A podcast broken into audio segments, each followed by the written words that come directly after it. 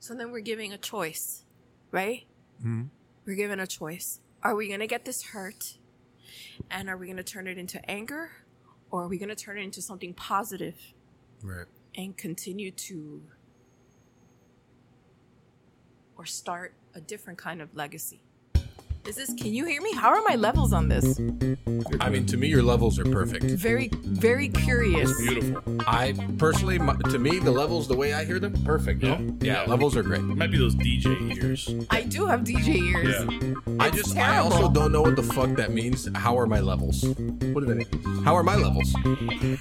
Like I don't sugar know. and It's uh, I, I hear a buzz. testosterone. I hear a buzz. There's a buzz. Yeah. There's a buzz. Well, there's a buzz because Oh, you're on no, here. you know what that is? You're Is- is- The, the ice maker. Yeah. Okay. I'll get rid of that What? in post. It's Okay. yeah. yeah. We'll get rid of it in post.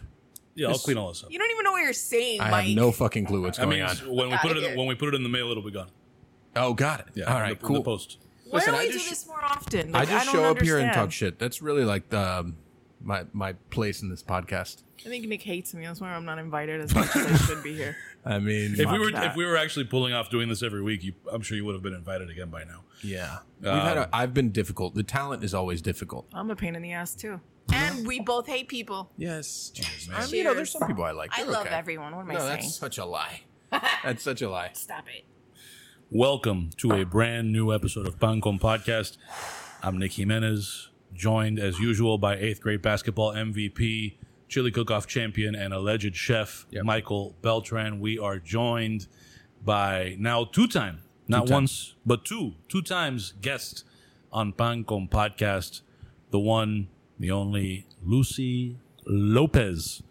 Ladies and gentlemen, uh, she. What's happening? No, I'm, I'm, I'm trying to happening? find. Hold on. You know what I was trying to find? Hold on, hold on. Here we Oh go. my here we go. gosh, this guy's fire being a 360. Bom.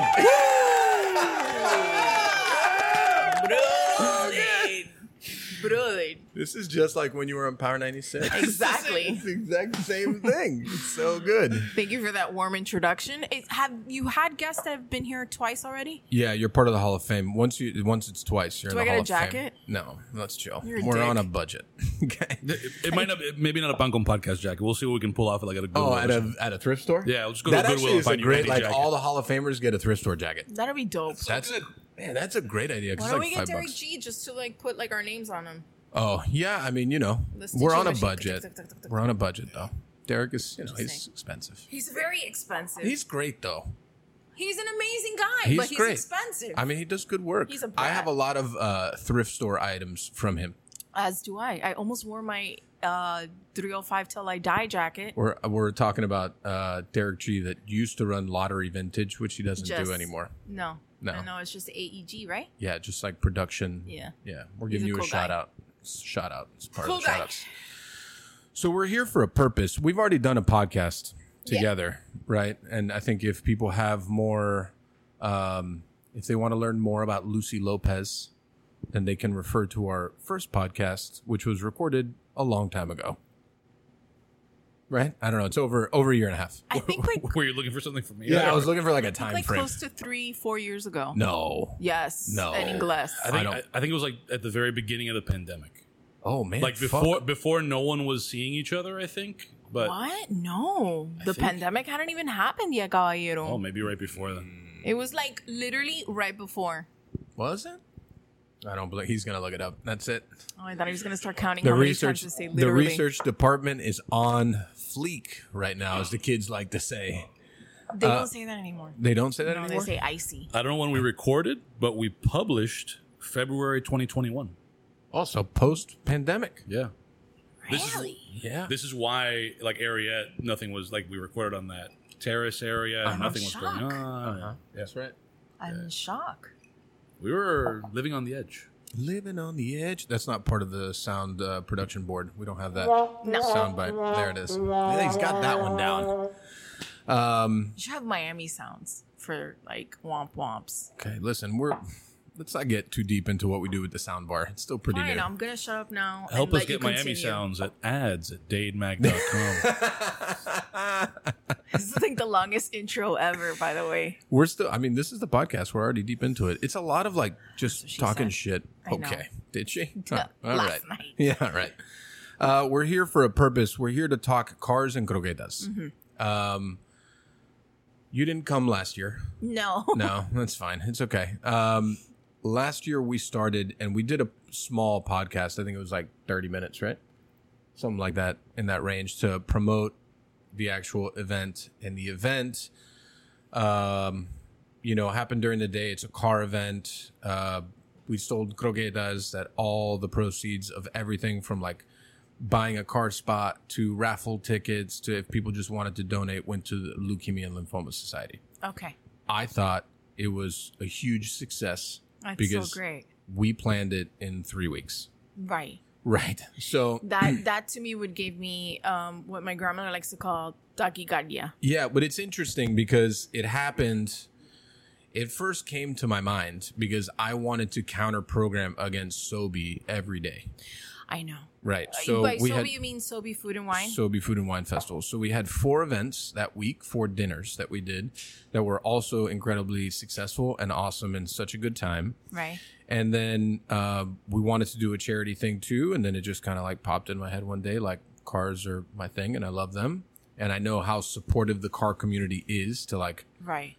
think, you know, charity things, all kinds of things.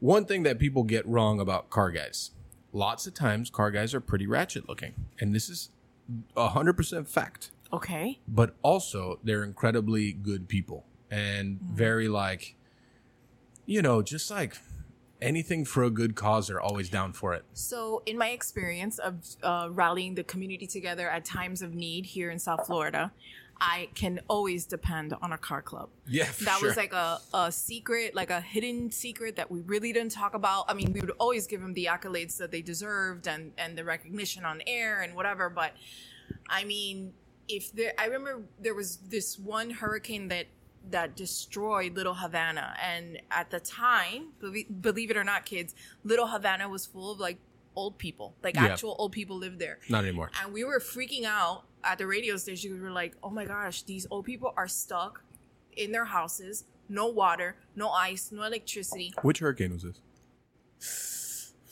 I don't remember. interesting And a car club showed up with boxes and Yep. boxes of supplies and like supplies that I actually we actually needed, like water, um, canned goods, uh, cereal, galletitas. Like we were telling, like, hey, these are like old people, you know, like we gotta Yeah. be mindful. So for me, car clubs always will have like a, a soft spot in my heart because they do come through. They're just those kind of people.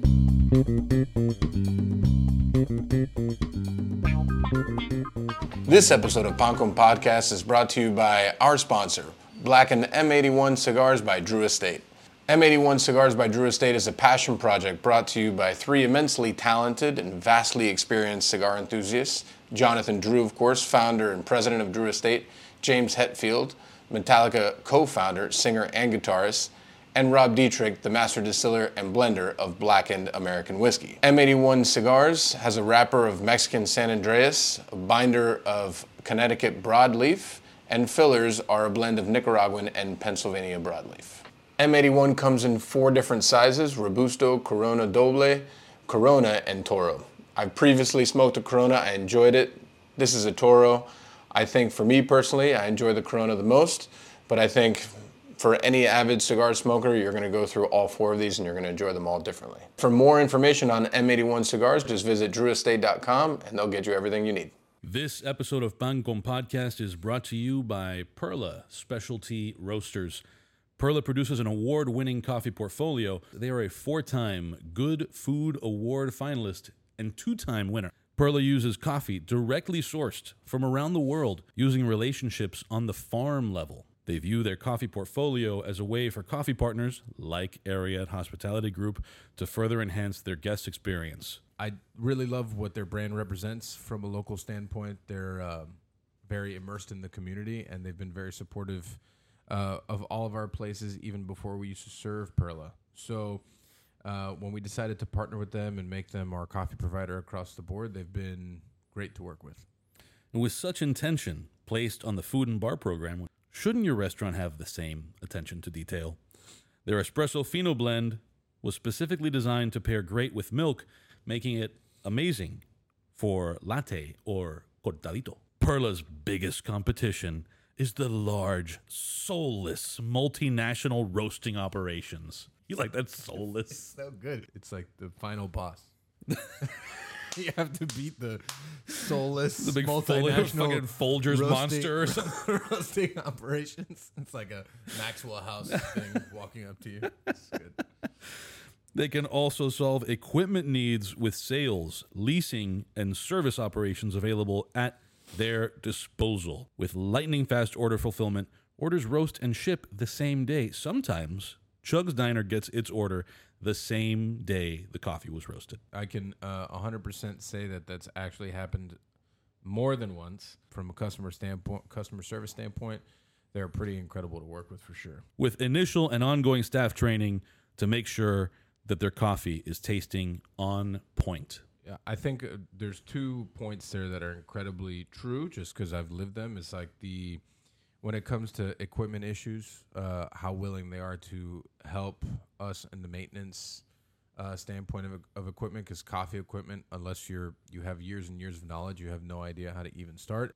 And then the ongoing staff training, uh, you know, it's something that they talk about with us several times, whether they want to come in and do training us on how to make the coffee or just education on the coffee. Um, they're really, they've been really great. To get all of your coffee situation on point, drinkperla.com. That's drink, P E R L A dot com, drinkperla.com to get your coffee situation on point and move away from those soulless operations. Maxwell House, big boss.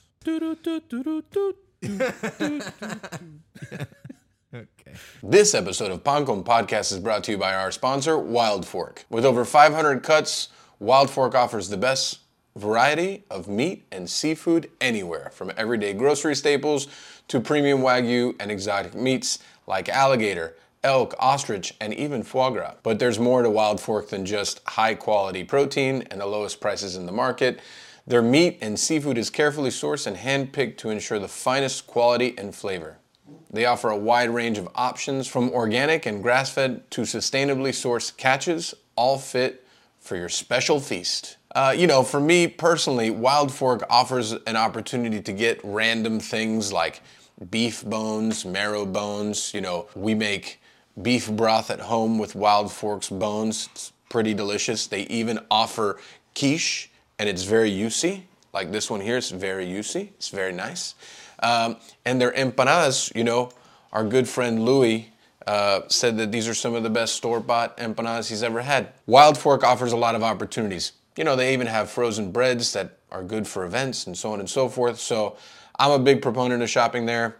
They also have oxtail. I'm a huge fan. I definitely think that they have a great product. If you've never shopped at Wild Fork before, I got some news for you. New users can go to wildforkfoods.com and use promo code PANCON20 to grab yourself a discount. Now, the code is case sensitive, so needs to be in all caps. But do yourself a favor, use the code, get a discount. Code can be applied only once per customer. So if you're a house of four, just change it up every time. Do yourself a favor. And again, the promo code is PANCON20, right? P A N C O N, numbers two and zero. PANCON 20, not pumpkin 20, not panko 20, PANCON 20.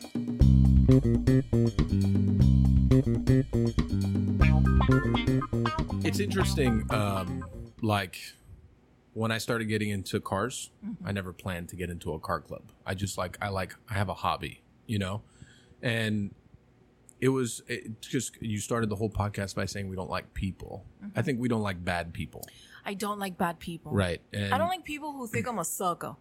okay, exactly. Like, bad bad I'm people. from Miami. Yeah, and uh, you know, I randomly met uh, a guy. His name's Albert Quesada. He's uh, the president of my car club, and he's like an amazing human.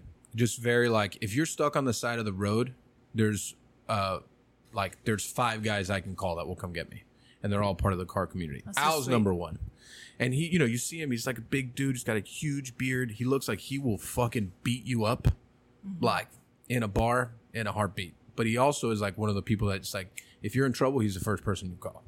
Right. And so I went to a car show with him, and everyone was just like super open and cool. Like I, it was my first classic car. I didn't know fucking shit, and it was interesting how open the community was to like learning, teaching, um, and also about giving.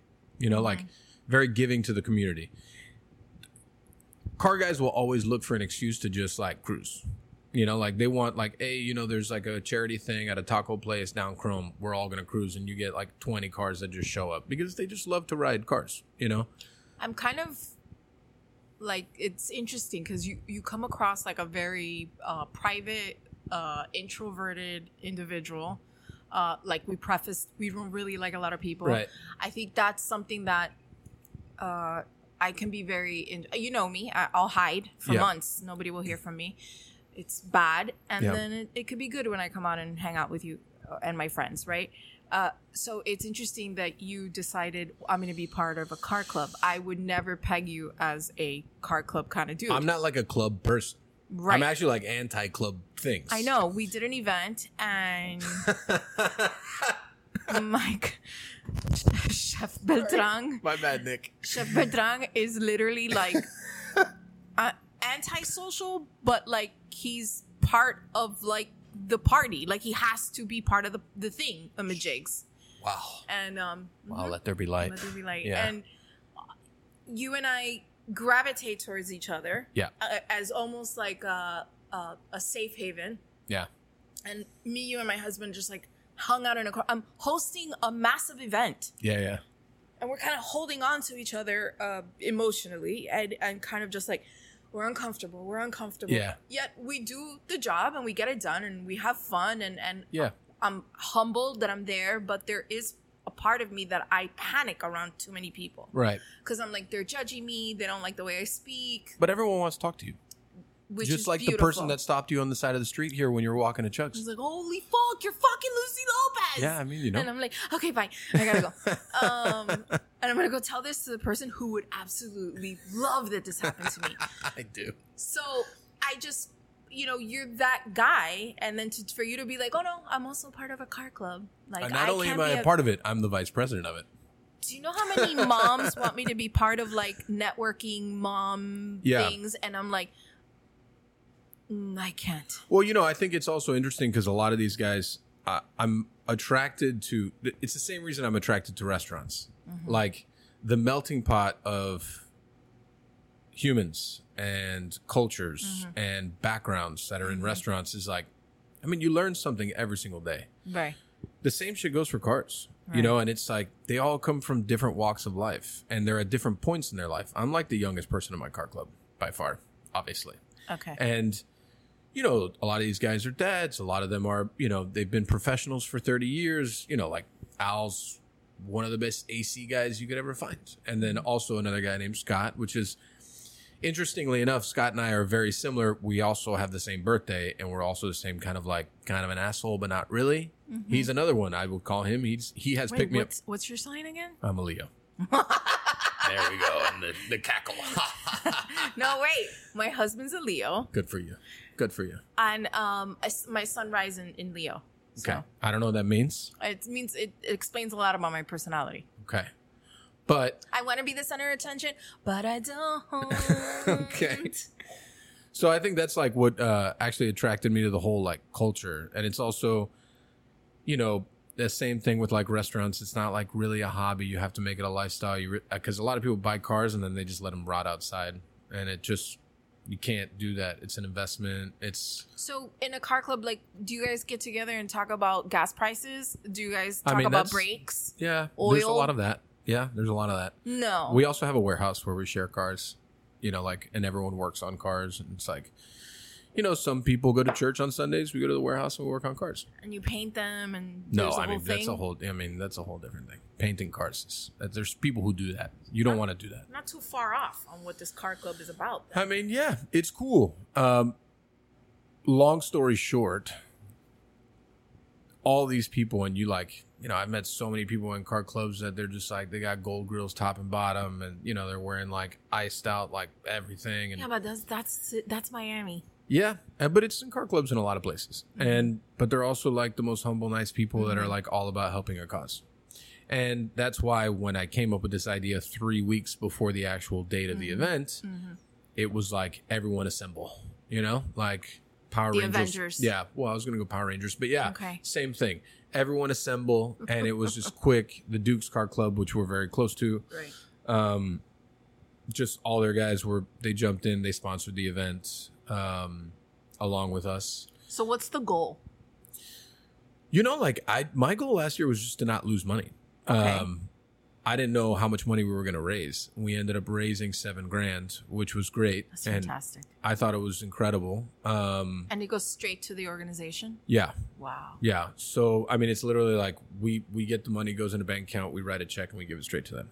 And it like the day overall, I was like, I'm not sure how this shit's gonna go, but we're gonna do our best. And it was on a Sunday. It's gonna be on a Sunday this year. It's behind Chugs, which already like you know Chugs on a Sunday is already like a scene. It's family friendly. family friendly. Uh, the show is family friendly. Um, and I think we had like 40 cars last year, Okay. which is a lot. I mean, I didn't think we were going to fit 40 in there, and we did. And what does it look like for this year? Probably the same amount of cars. Um, March 19th, right? March 10th. March 10th. Why do Uh, I always keep saying the 19th? I'm not sure. I've never said the 19th, but Should that's I be cool. playing this number in the lottery? Uh, maybe it's possible. And um, yeah, I mean the hope the hope is that we raise more money. Um, we're gonna do a raffle again. Uh, you had a lot of like big ideas for the raffle that I didn't totally agree with. Um, What do you want me to do? You ask me for ideas. I'm gonna just I know I blurt get them it. out. Like I just again, we this, like that's it's- called brainstorming. and I understand. I But just like I didn't like I didn't. It's not totally my vibe. my but God, you're such a baby. Tell okay. Tell the people your idea. That's nice. who, who allowed him to play that? I I you know this is our this is I mean he actually can do whatever he wants over there in the corner. There it is. That's more my speed, bro. Um, I don't know. I don't remember my ideas right now. I can't remember. What? What did I say? We talked on the phone for an hour. Oh, but you had some wine. You had some wine. Yeah, that's right. I did have wine. Yeah, I was drinking with my mom, yeah, that's correct. who's the love of my life, Yeah, J- you're fine though. and she's the reason. my husband. she's the reason why I, I, I said yes to this this whole this whole idea and and I I told you look we need to get on an episode and kind of explain to people Sure. the like why we're doing this Right. right i mean my mom uh doesn't have leukemia but my mom is a breast cancer survivor um and that knocked me out of the game of life for an entire year um and continues to completely mess with me mentally emotionally Right. my mom is my rock and and we have a complicated relationship because she's she's my mom but she's also like my my manager she's been my she's always treated me like an employee Mm. Uh and i never per se like i didn't know she was my mom till i was eight years old Mm. like i was like oh you're not my sister and that's not your boyfriend Got it. because I didn't call her. I called them Nana and Tony, and called my grandparents Mama y Papa. Mhm. So you know, and they did too. So I was like, oh, these are my parents. Um, but when you ask me to, hey, what do you think? I'm like, well, I think we should talk about why this cause, Sure. what it means to us, how it affects, because I truly believe that you can share enough with your audience where they get it and understand and can relate to you. Um, and you don't have to share too much, right? Mhm. Because it is an it is a touchy subject. Um, for me, it is. Hmm. You know, because uh, I, I mean, I literally the day that my mom told me she was they found the lump in my breast, I instead of like freaking out and crying and throwing myself on the floor, I literally looked at her and said, "Okay, so what are we gonna do next?" I went into complete, you know, action mode. Mm. Was that the same for you?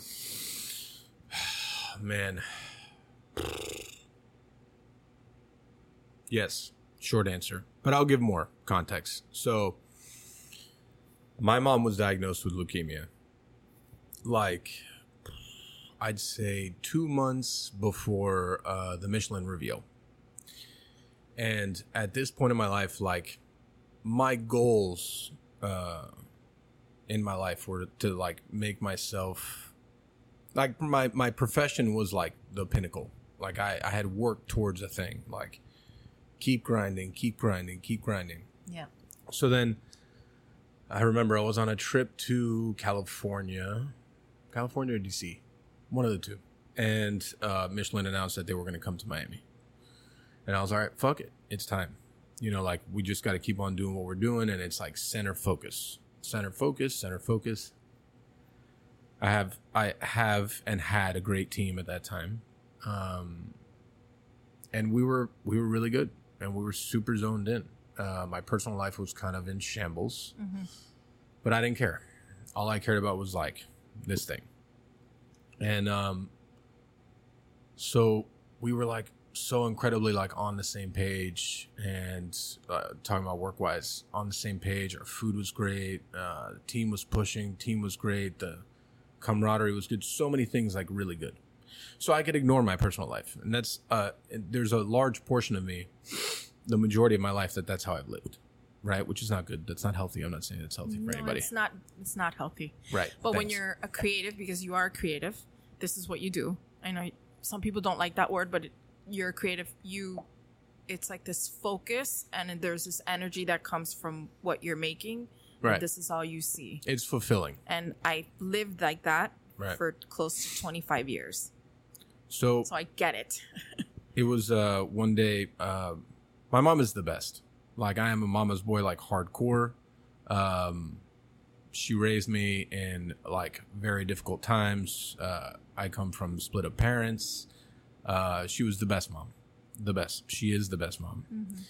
And she did a lot. She sacrificed so fucking much for me my sister so much. And so you know like at this point in my life all i was doing at that time was you know whenever my mom wanted something or wanted to do something like she just got whatever she wanted Sure. she came to see me one day. And she said she hadn't been feeling well. I said, okay, I think it's going to be fine. Um, you know, I- wasn't like downplaying it, but at the same time, it's like, we're going to be fine. So, uh, I was in a, a team meeting, uh, me and, uh, uh, my CDC and executive sous chef, that now one is the executive chef of the area of area, and the other one is the executive chef of the company. And we had just broke our meeting and then my mom called me and i was uh, in the kitchen downstairs very and she she called me and she told me she was diagnosed with leukemia. I said okay. All right. And she was like i need to go straight to the hospital. She was in a really bad point. When they when they when they caught this there was a lot of like back and forth and bad uh, medical things whatever um like if she wouldn't have gone in when she did, if she would have waited two more weeks, she wouldn't be here today. For sure. So she calls me, she tells me. I sit in what is my old office, kind of in shock for like five minutes. I call Manny and Ashley into the office. I tell them what's happening. And they were like, You do whatever you got to do. Cool. Spoke to my partner, two of my partners, uh, Andrew and Brittany, told them what was happening. And you know like at, at, i'm i'm not like an overtly emotional like uh woe is me person. Like i don't i don't like that kind of like rhetoric. I like i want so what now? Yeah. you know my whole family they all call me crying. I was like what are we crying about? Nothing is over yet. Are you the leader? Um, to, I mean, maybe they all don't like like how I lead or agree with how I lead, but maybe. I mean, I'm also like the middle child of all of us. I'm so the I'm the oldest, yeah, and- I have an older sister. and I'm the one that like Sets tone. yeah. Yeah. And sometimes it goes over well and it doesn't. But when my mom said everything to me, it was in front of just me and my dad. And then she goes, "So you can't tell your sister yet?" Right. I well, like, "Okay, you know, my I'll keep that secret for another month. No, three months. Oh, got it. my mom is like uh, she's very a matter of fact. She's like black and white. Yeah. She's super stubborn, uh, which is where I get it from. She's, you know, she's not overtly like over the top emotional either. And she was like, "This is happening, and this is what we're gonna do." And I said, Yep. "Okay." Well, the doctor said I have to go directly to the hospital. I was like, "All right, cool. I'll meet you there." So, man, what a fucking awful night. Awful. we uh we had to stay in the ER for like a full day till they got her like a room. And then in the ER, it's like, so they like, uh, I, I wasn't supposed to stay there, and I was like, nah, there's a good chance you're not going to get me out of this room. It's just letting you know now. So just you know, just pretend I'm here in the corner, and you don't like whatever. So we stayed there for like a full day. It was fucking freezing in there. Uh, obviously, it's an ER. It's cold. It just feels sterile, shitty. Lonely. Uh, yeah. I mean, I guess. Um, for me. yeah. And uh, we finally got her into a room, and then life was just like so different for like 90 days. She, uh, uh, my mom's like super religious. So, you know, she's very like, we're going to do all the things that are right. And I remember her telling me, she was like, whatever happens, I'm ready for. I'm like, dude, that's um, tough.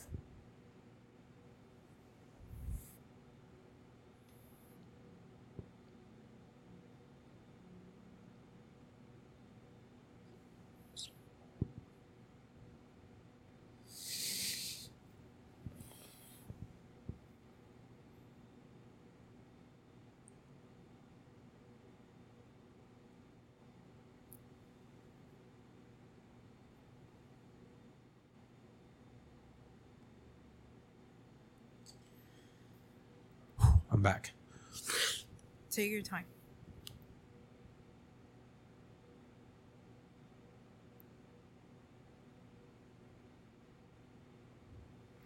That's a lot of weight. That's a lot of weight.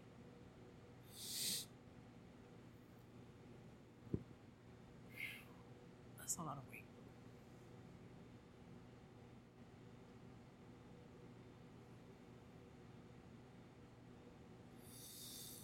Sometimes I feel that when you go through stuff like this, you're like, oh shit, like my mom would we would we had chemo 14 weeks every Monday. And we would sit in our chair and my mom would tell me I made it in this country. I'm not gonna die like this. We sacrificed too much. We left Cuba. I'm gonna be fine. But if I die, I did it so good here on earth. And she would only share those feelings with me. And people talk a lot about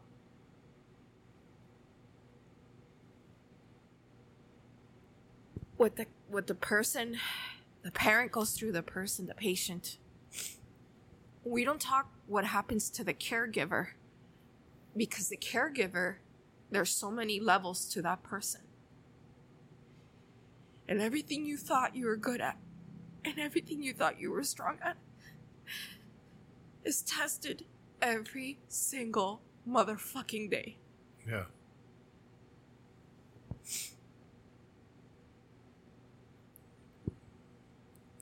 And when you're met with a, with a moment where you feel you can do something, to ponerle una curita a lo que está pasando, vas a hacer lo que puedes. Te vas a tirar a la calle con tus amigos y tus carros y las croquetas y todo eso. That's called healing, brother. That's called healing. That's called yeah, it's for mom, but it's also for me. Right.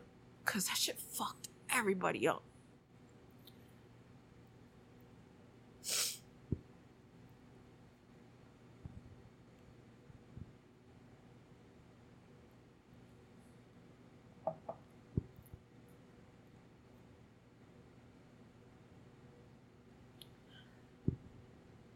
So then we're giving a choice, right? Mhm. We're given a choice. Are we gonna get this hurt? And are we gonna turn it into anger? Or are we gonna turn it into something positive Right. and continue to or start a different kind of legacy? So the following three months after uh, that night, which was, you know, memorable to say the least, It's fucking pan con pinga. it was pretty bad. Um, you know, we got her into a room and, you know, like a lot more issues came up because she was pretty far along. And the thing about like leukemia is it doesn't have like stages. It's like you have it Yeah. and it's bad. Yeah. So, you know, like obviously I don't uh like when when everyone says like things are awful, right? For me it's like my initial response is like so what's the solution? What is so this is the problem and what's the solution? So you're a lot like your mom. Yeah, I mean, I'm pretty a matter of fact always. Like, I don't want to, and I don't fall for like the emotional part of like, yeah, I mean, this this sucks, but this can be beaten. Like, we can we can beat this thing, um, as long as collectively we have the same goal. So for the next three months, um, I actually uh, at that time had a roommate, and um, you know, I would stay with her five days a week, pretty much at the hospital. And, uh, you know, then uh, my sister, my because my sister has two kids, um, or my aunt would kind of like, Take turns. Right. So I'd come to work and I would work and then I would go home, I would shower and then I would go. And this was like this for like three months. And, um,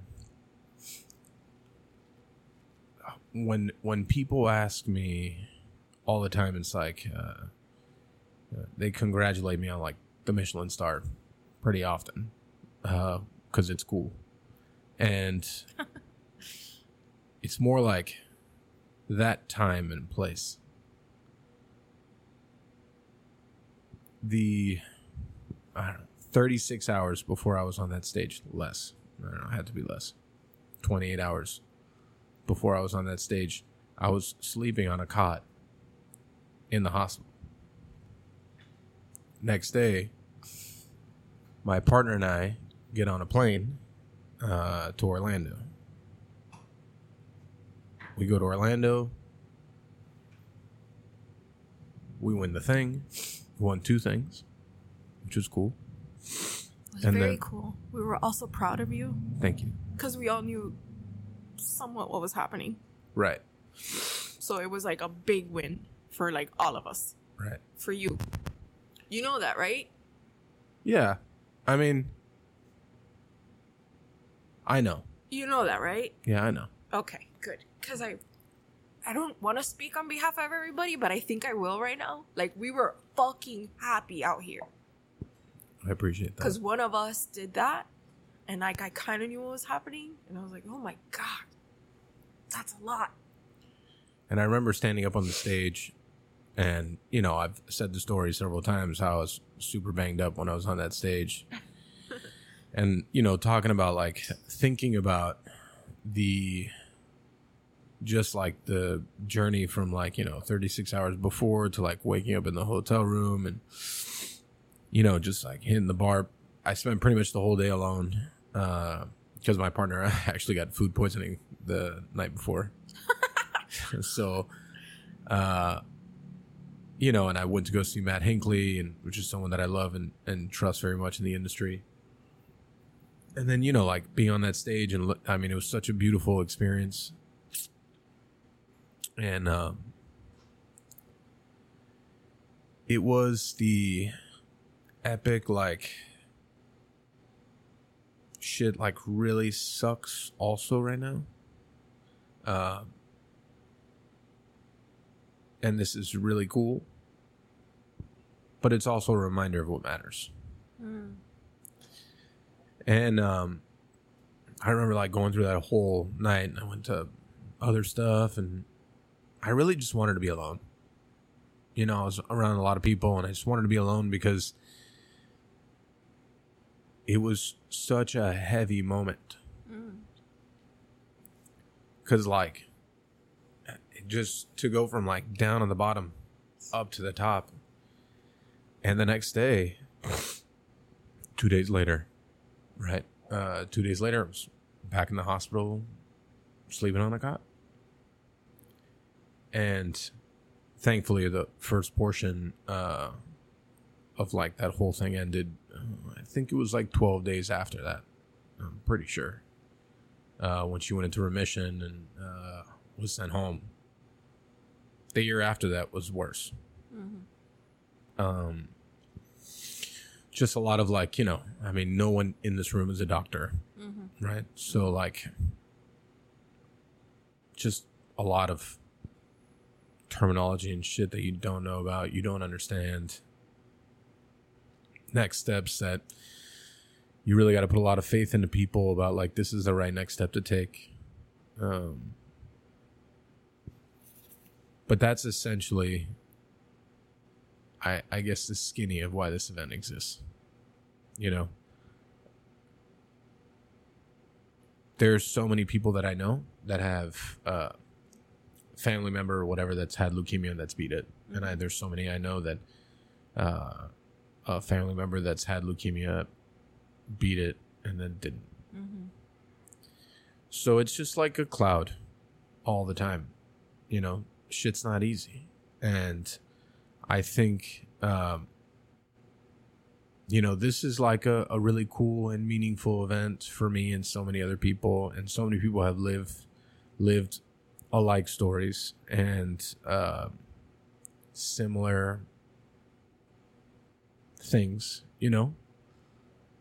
So I think it's like, uh, it really is something that like, yeah, the money is great, but it's the meaning that matters. Bringing awareness to this thing that really does exist and that so many people go through. And you know, you always say, like, no, but that won't happen to me. I mean, it happens to everybody. Yeah. It may not be leukemia, it may not be breast cancer, but it's it- might be something where you might go through the same emotional roller coaster that you went through, I I went through, my my entire family went through, and it's just like it changes you.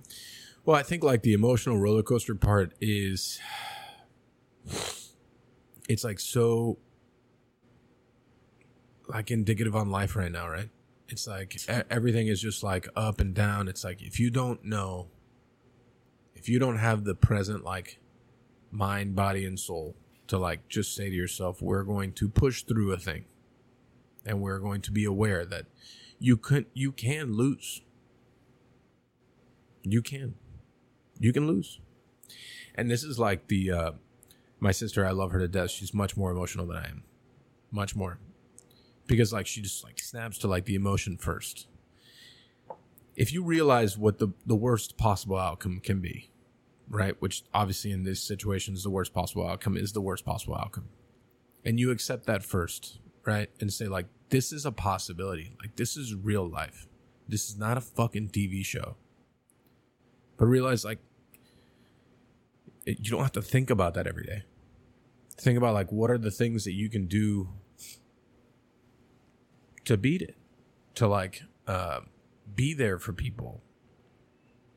And I remember the first thing I told so many people, um, God, because like I don't know, family dynamic during this whole thing is like it's a lot. It's a lot. It's a lot. It's a lot to handle. I don't know how many times I must have said this shit's not about you. This shit's not about you. You don't matter. I don't matter. You know, for I don't know. It's been like uh, two and a half years now. Uh, But I learned that even like talking to certain people, um, uh, to me it was music to my ears when someone would say to me, "I'm gonna let you decide." Thank you. God bless. I wish that was the case. Fuck. thank you so much. Holy jeez, thank you, thank you. Yeah. Because yes, because I wasn't an emotional wreck. Right. I wasn't a blubbering fool like I am right now with you. Like this was not me. I was all like I was it was like a business. It was like the weirdest thing and I had to take Nana to the hospital and uh and Nana's having a mastectomy and I'm having the conversations with the surgeon and the post-op doctor and it's me and when she's better, then Tony can come get her and take her home. Uh, I'm the one that's taking Nana to get her port I'm the one that's taking Nana to all the chemo. Let me do it. But it wasn't like it's like you almost feel like if if it, it, it was different because it was it was a little bit control. I'm not gonna lie because I'm like at least I know, but it was also here's this very strong, ferocious Cuban American queen goddess mother of mine, no Cuban, now Americana, Right. who like came to New York, did not come to Miami when they came to this country, uh, and then came to Miami, who was like, "You're in charge," and I had no time to cry. I had no time to. I I, I sort of mourned my mom, and I don't know. Everyone deals with it different. It was like a little bit of mourning involved, where I was like, "Oh shit!" Like this can fuck. This could go really bad. She Right. can on that operating table. Right.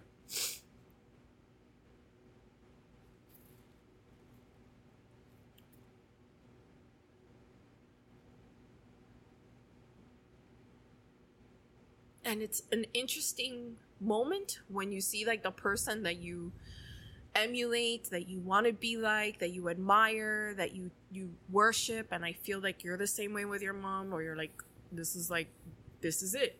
This Yeah. is this is my mom. You said it i'm a mama's boy. And for, for me it was like my mom wasn't my mommy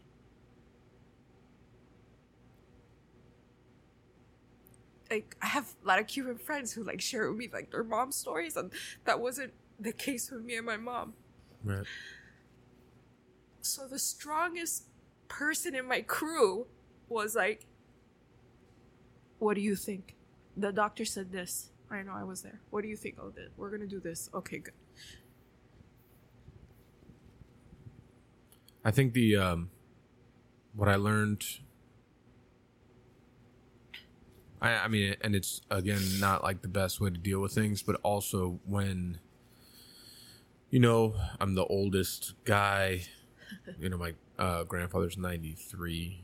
Um, you have to make decisions and calls or whatever. It's like there's a lot of emotion involved, but like, just don't show it now.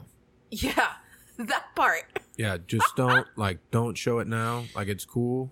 bro. Um it's cool to have them and it's gonna happen eventually alone later, which isn't great either. But no, because it comes out. It could come out weird. Like you're like one moment you're like pounding drinks with your friends, and all of a sudden you're in a corner going. yeah, no. I mean all that happened. That happened to me. Yeah, a that all, that all all that happened. And it was um it was a lot to digest and I think like I mean that started happening when I was 36 right right before I turned 37 and um it was uh probably the most like shifting moment in my adult life when I mean, we had just come out of like a pandemic. Ugh. The world was ending. Um, all businesses were closing. It was like the apocalypse for all restaurants, and we had made it through that. And then we went through this thing. We got like really good, and then like this happened, and it's like just this incredible roller coaster that like you were just along for the fucking ride.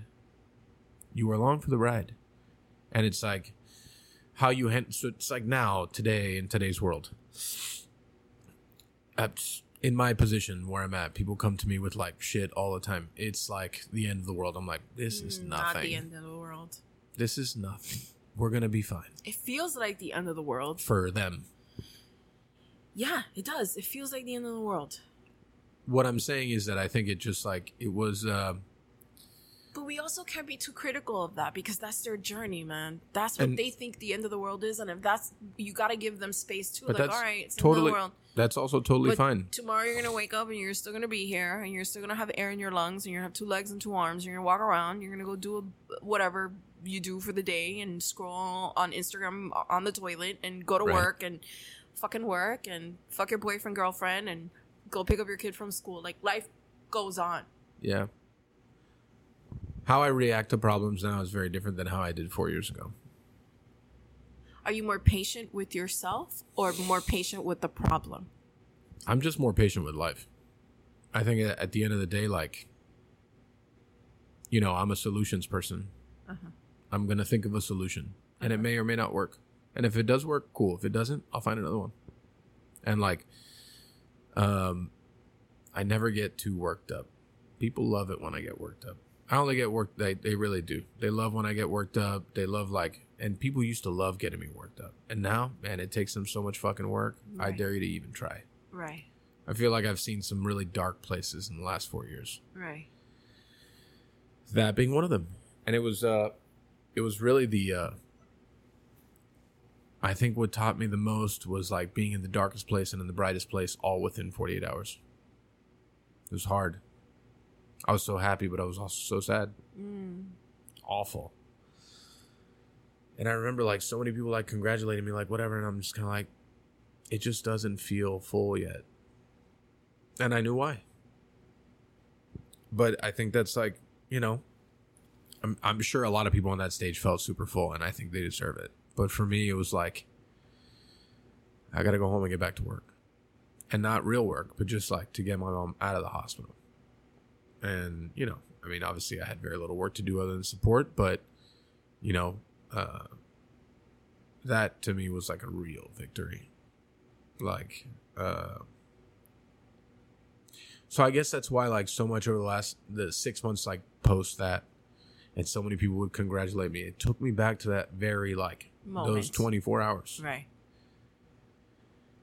and um, it was like a cycle of reliving it over and over again. Which, is, I mean, it's okay because that's like, it's a built like it's how people are built. Hardship is like how we're built, you know, like how to deal with problems, uh, how you make it through problems, uh, how you address the problem. So, I think, you know, and that's why like year two, when we went, uh, we had hopes to get other stars and stuff. I was like, we didn't get them. Cool, whatever. We move on. Other people were more upset, and I understand why they were upset. Also, for me, like, we got to live another day. We kept our star. We keep on doing what we love, and we have the people that we love doing it with us. Perspective changed completely at that time in my life. Completely, just completely changed. And I think that's why this is a cool and fun event for a lot of people and it's for families and shit, but it's more it's a little bit more uh obviously it's deeper and more meaningful for me and other people like me and like that have lived this moment uh in whatever regard for whatever illness their family member has had. You know, it's like it strikes a chord and I think that's that's really why we're here doing this shit. So, okay. Let's Before ab- we continue, can I refill my drink because I need it? Yes. All right, dick. cool. Just called him a dick on his I mean- podcast. Nick is not a bartender. If not, I'd ask him. He's he's been called worse on this podcast. I've been called worse on this podcast. Actually, how are we feeling, party people? Fucking Are we- terrible. Are we ready for the next run here?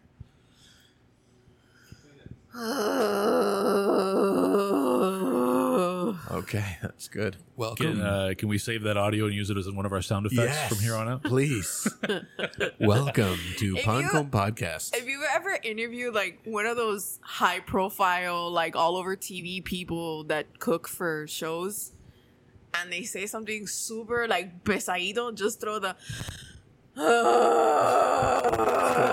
like it. Like, Lucy, stop. So and so's here.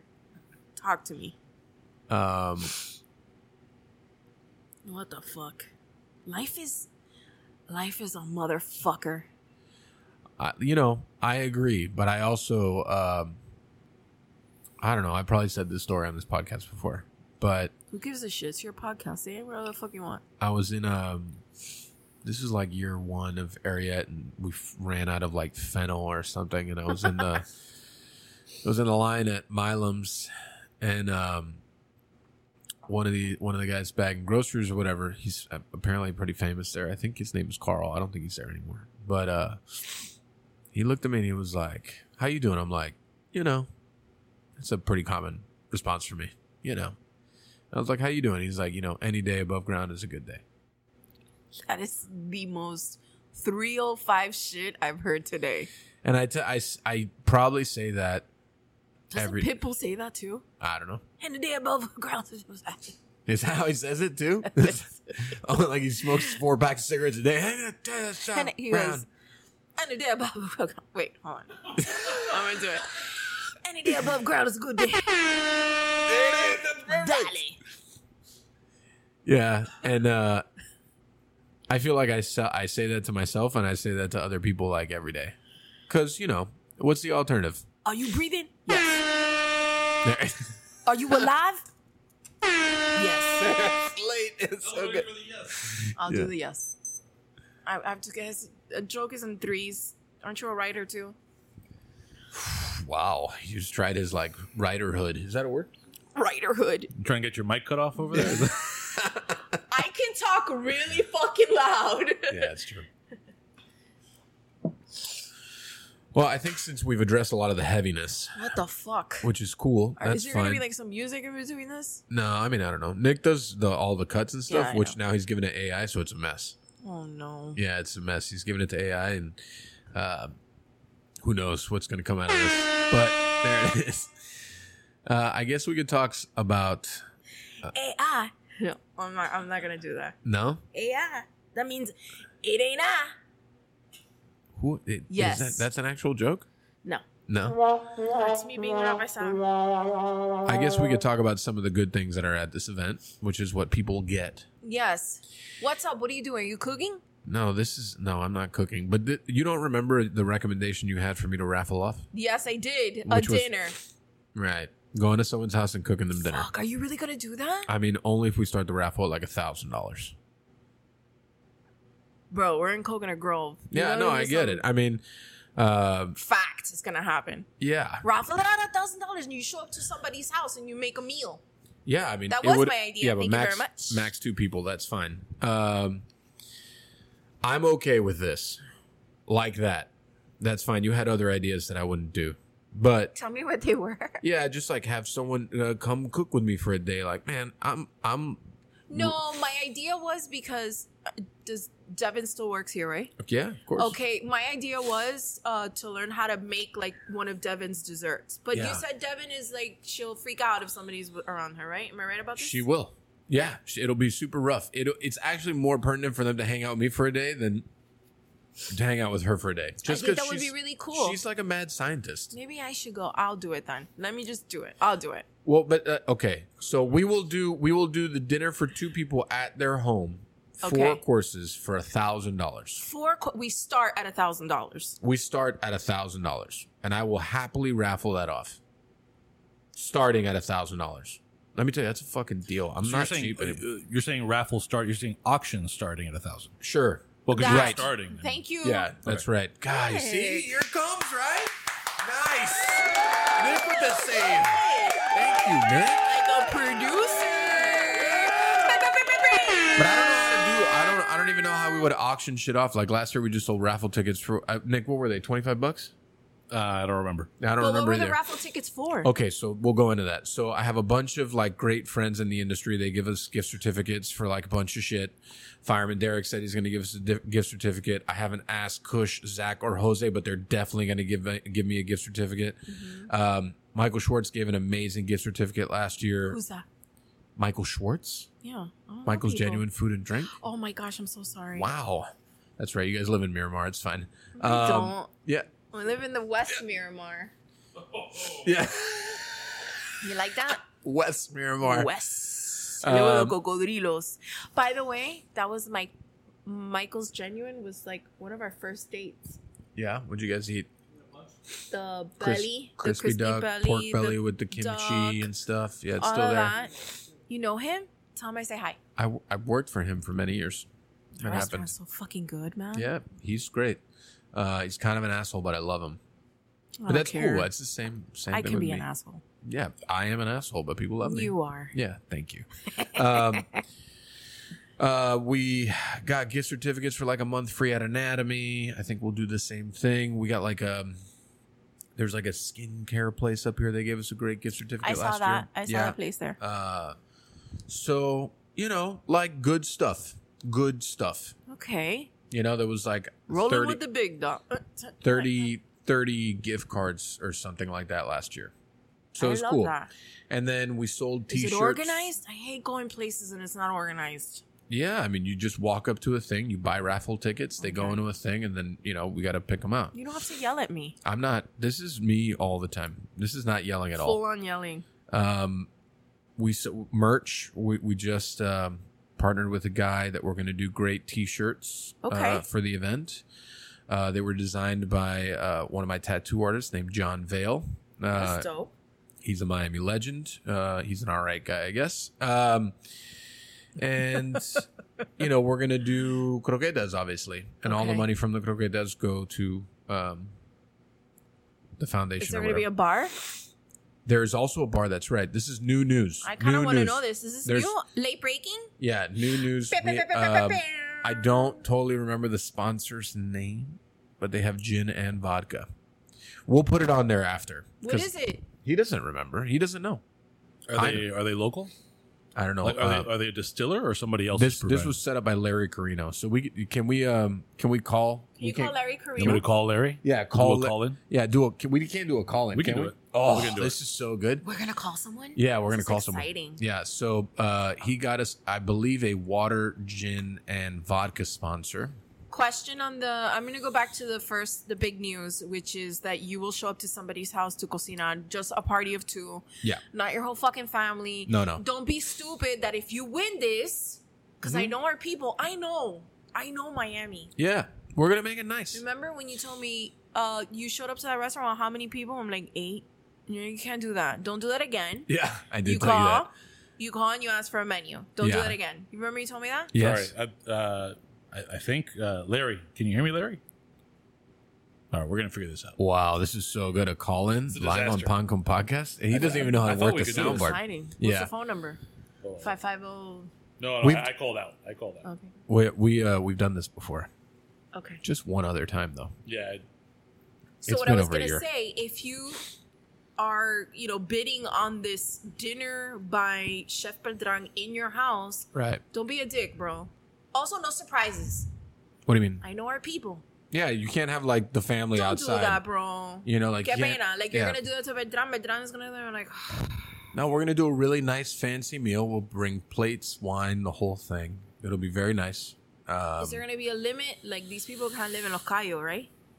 I mean it, bro. I mean, you know, let's say like Miami proper is cool. Okay. You know, like um, that's ideal for us, Miami proper. Uh, just because food is it's hard to lug around. Yo, get the Miami Dolphins to auction or to be part of this. I mean, um, you know, I haven't really talked about the Dolphins since they let me down again. I know. Um, Can we move on, please? Or you're just like Gino? No, I we are exactly the same. What do you mean? Move on from 38 years of of suffering? Like, I mean, fuck. This guy was so pissed. I agree. Yeah, it's awful. At least, whoa. Excuse sorry, me. sorry. We We're haven't getting- figured out the Can, they, technical can this person of hear me? Can Yeah. they hear us? What's their name? Larry. Oh Larry? man, Uh, I don't. I Hold don't on, think Nick. Larry's I'm actually. gonna sorry. Hold on. put- oh, go- Okay, no problem, Hold on. Larry.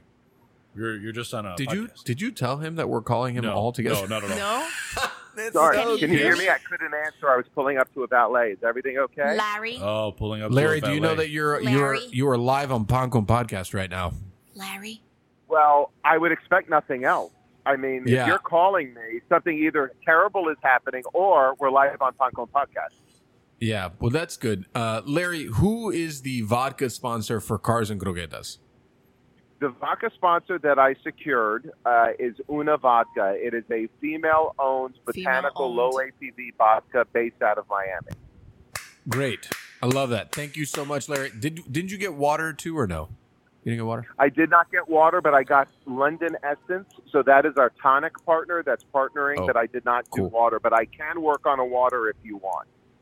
Yeah, water would be cool. And just so you're aware, uh, we're you're, we're on the podcast with Lucy Lopez. Hi, Larry. We've had a very loaded Hi, hour of conversation. Larry, I have a question about the, the female owned um, uh, vodka. Are these women from Miami?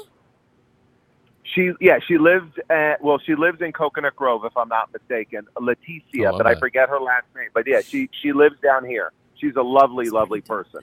Oh my I gosh, love that. this is so cool. Larry, Look at you uh, just- in the month of women history. Perfect. Um, oh, just Lucy has uh, convinced me that we are going to auction on the day of the event a dinner for two at somebody's home that I will be doing at their house, and the auction starts at a thousand dollars.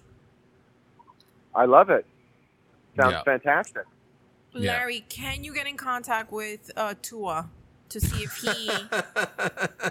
Larry, I You just know, feel like you know not re- people, he's Larry. not returning. He's not returning any of my calls, but I'll do my best. Hey, where are you? Where are you uh, driving up a valet to? Where are you going? What's dinner tonight, Larry?